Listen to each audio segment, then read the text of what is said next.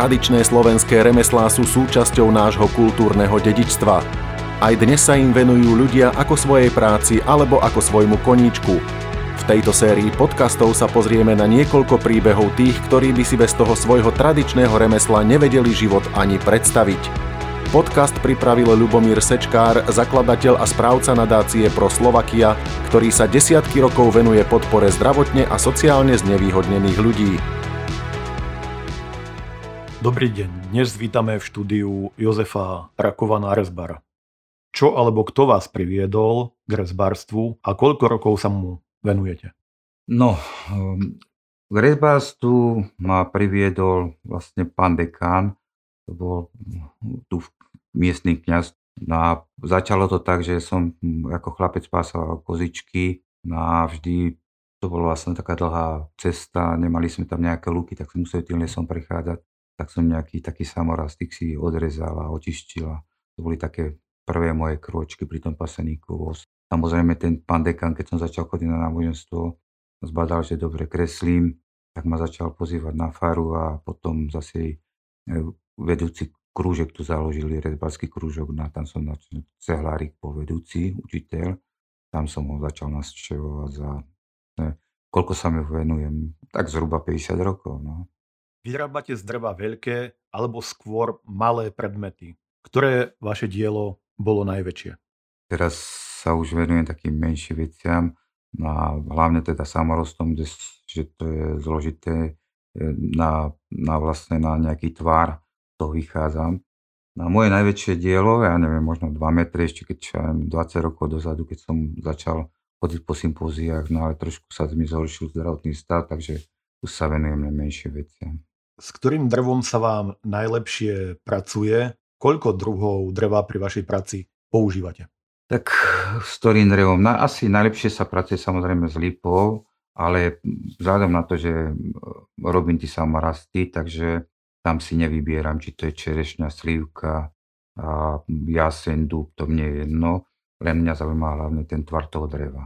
A samozrejme, že tým pádom, že ten tvar dreva je zaujímavý a tá farba toho každého dreva je iná, tak sa využívam aj tú farbu toho dreva.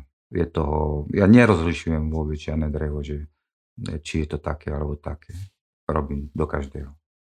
Čo je pre vás pri vašej práci najväčšou inšpiráciou? Tak pri mojej práci myslím si, že je to samotný život. Ten život je tak zaujímavý, že tam nájdeme mnoho tém, čo, či ja viem, človek, či sa narodí, alebo umiera, alebo žije ten život nejaký dobrý, zlý, tak vždy sa snažím odraziť z toho života. Potom veľká inšpirácia takisto je pre mňa Biblia, že človek, keď to študuje, veci úplne do detailu, tak prichádza na moc vecí zaujímavých a navyše, keď ešte mi to Boh postaví prede mňa, že jednoducho tu to máš a urob tam toto a toto, tak jednoducho potom sa s tým človek pasuje a prichádza aj na to, že ten dar od toho Boha je neskutočný, veľký. Zvyknete pracovať sám, máte nejakých pomocníkov, je vaša práca fyzicky náročná? Začnem od konca, ja samozrejme je fyzicky náročná, tuto ruka stiahnutá, ruky úplne niekedy odchádzajú, na navyše ten chrbát boľavý, takže sú noci, ktoré človek vôbec nespí od bolesti, ale toto je taká, taká daň za všetko, to čo človek robí. Čo sa týka, tu mám založený rezbársky krúžok, tak sa snažím, vlastne my sme už štvrtá generácia rezbárstva v tejto dedine a posúvam to hlavne medzi tých mladých žiakov, aby sa vždy nejaký jeden, dvaja chytili a vlastne pokračovali v tom, čo sme my dostali. No a samozrejme, že čo sa týka tej kvality, snažíme sa kvalitatívne ísť vyššie a vyššie. Samozrejme, naši predkovia nám nastavili vysokú látku, lebo neviem, či to môžem povedať, ale šťavnická, rezbárska škola, dá sa povedať, alebo insita, bola v bývalom Československu úplne na špici. Napríklad keď spomínam takého rezbára Bavlnu, Čupca, Kršiaka, Raboša a vlastne tento pán Balušik, čo som ho spomínal, ten ich dal dohromady a urobil niekoľko výstav v Prahe, v Bratislave, takže oni boli obrovsky známi, títo rezbári v tej dobe. Teraz ste mi vlastne čiastočne odpovedal aj na čas otázky, ktorú sa spýtam teraz. Vychovávate si následovníkov, ktorí by sa tomuto tradičnému umeniu venovali naďalej?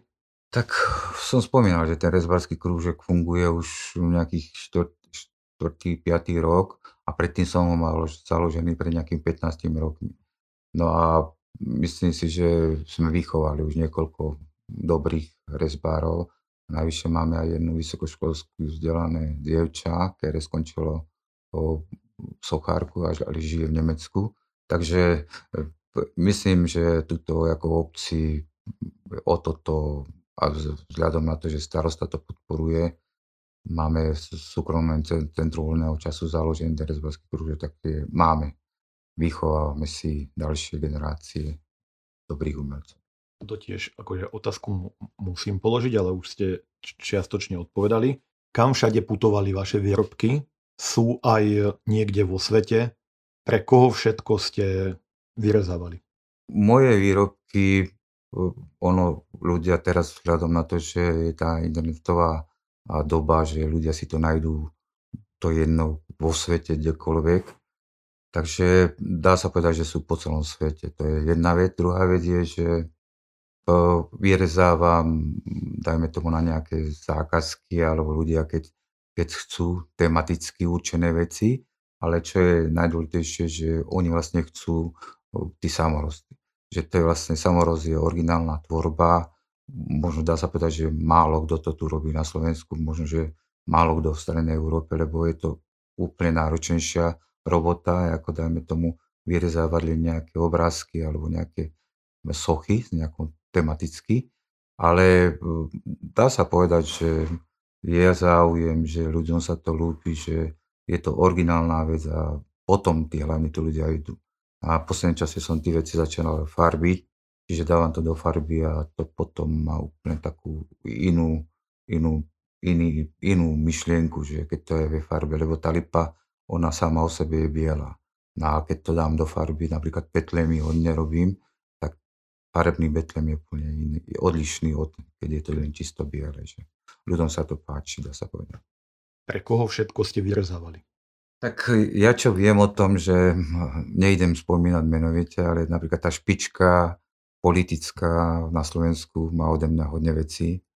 No a v zahraničí vždy prídu ľudia, ktorí sú vysoko postavení. Ja ho, človek, ja ho ani nepoznám, len potom dajme tomu sa dozviem, že že to bol nejak vysoko postavený človek. Čiže menovite nechcem konkretizovať veci, ale myslím, že má hodne, hodne ode mňa ľudí, teda vysoko postavených alebo známych ľudí veci.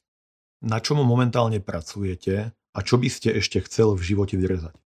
Momentálne pracujem na, to je betlem, samoroz, na, robím to prakticky už dva roky. Len je to tak náročné, že vlastne každá tá chvílička alebo každý ten nejaký ťah dlátom si človek musí premyslieť. Je to už, dajme tomu, na osemdesiat percent hotové. No a tam, tam prakticky máme od narodenia, je to v tom samoroste dané tým drevom, čiže je tam svätá rodina, ovečky, teliatko, vlastne ťavy, králi. Všetko to tam bolo, ale to bol problém, že vždy si to tak premyslieť, aby to výtvarne pekne súladilo, aby to bolo, aby to bolo jednoducho výtvarne zaujímavé. No a teda posledná vec, čo chcem to dať zase len do farby a navyše mi to tam vyšlo tak, že ešte tá zadná strana mesto Betlem, čiže je to kombinácia plastiky a reliefu, čiže také dielo takisto som ešte na Slovensku nevidel. Takže toto len skúšam, ale vyšlo to tak, no a budem to sa to snažiť nejako dorobiť. Ja som tomu dal názov také koronové dielo, lebo vlastne robím to cez celú tú koronu. Aj som mu dostal pri tom. No a potom vlastne uvidíme, či sa budem s tým snažiť rozlúčiť, alebo či, či to vlastne ostane na celý život tu.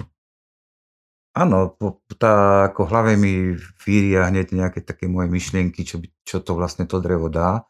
No a potom vlastne to finito, keď sa už do toho mám to v hlave uskladané, tak sa pustím do toho a už viem, čo chcem z toho. Samozrejme, hneď s tým bojujem.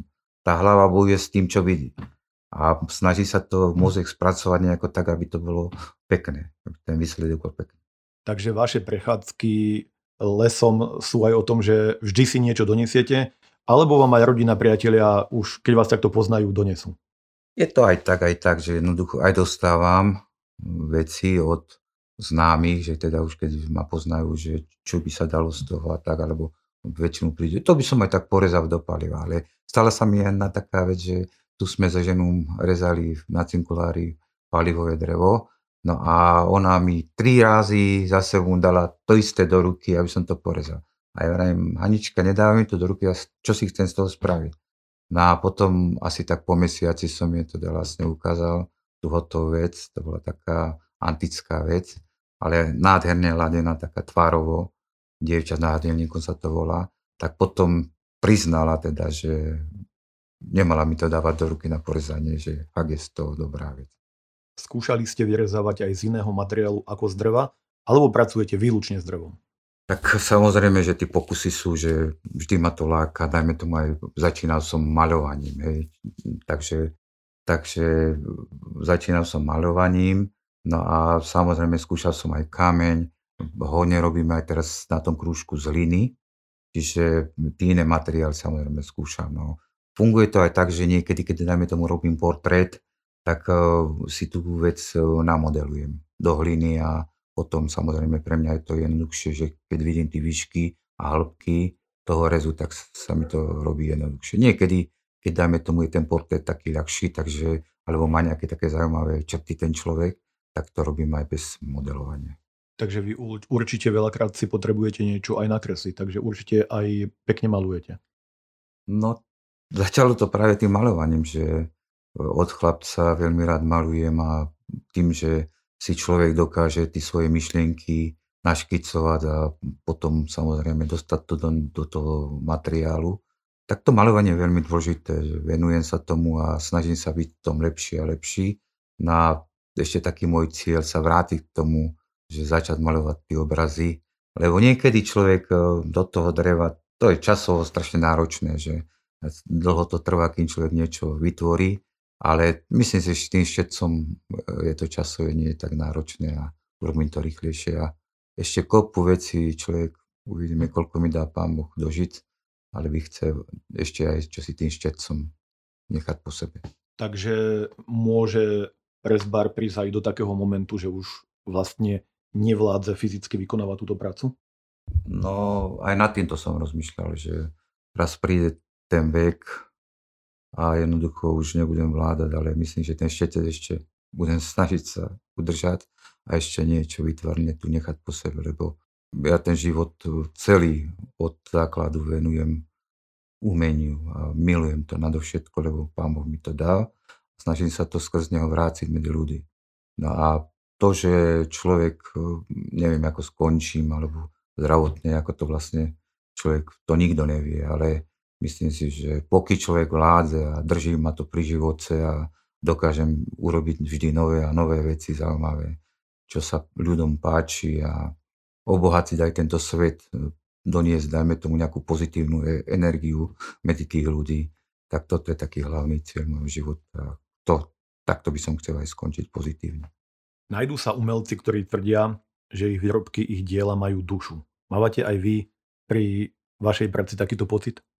Dá, ja vám pravdu poviem, že pri každej jednej veci sa snažím tú dušu svoju dať do toho dielka, lebo ja to aj vidím na tých veciach, že keď, dajme tomu, vidím dielo iného umelca, či to má dušu, alebo nemá dušu, lebo to dielo môže byť robené z lásky niečomu a má to dušu, alebo je to robené kvôli peniazom a to absolútne nemá dušu. Takže to, toto sú dve veci, že ľudia si to ani možno neuvedomia, ale ono, každé to dielko, ten umelec dáva do toho svoju energiu, svoje pocity a myslím si, že keď to je pozitívne, tak ten človek, keď to má desiať postavené, tak tá pozitívna energia musí z toho aj liesť. Máte nejaké dielo, ktoré by ste v živote nepredal ani nedaroval? Áno, tam za vami stojí, je to Ježiš Kristus, zmrtvý staný Ježiš Kristus a tam je napísané venovanie pre rodinu a pre moju rodinu. A vždy, keď dajme tomu sedíme, oni dobre využijú všetko z toho, keď to raz nebudem, môžu predať, ale to si nemôžu predať len to, lebo tam vlastne je také moje prianie do, do života pre nich. Aj vlastne, že keď, keď to bude, ja už tu dávno nebudem, ale to bude medzi nimi, tak budem tu aj pri nich. Tento podcast vznikol vďaka programu Kultúra znevýhodnených skupín v rámci projektu Podnikanie zdravotne znevýhodnených v oblasti tradičných slovenských remesiel, ktorý podporilo Ministerstvo kultúry Slovenskej republiky, sekcia kultúrneho dedičstva.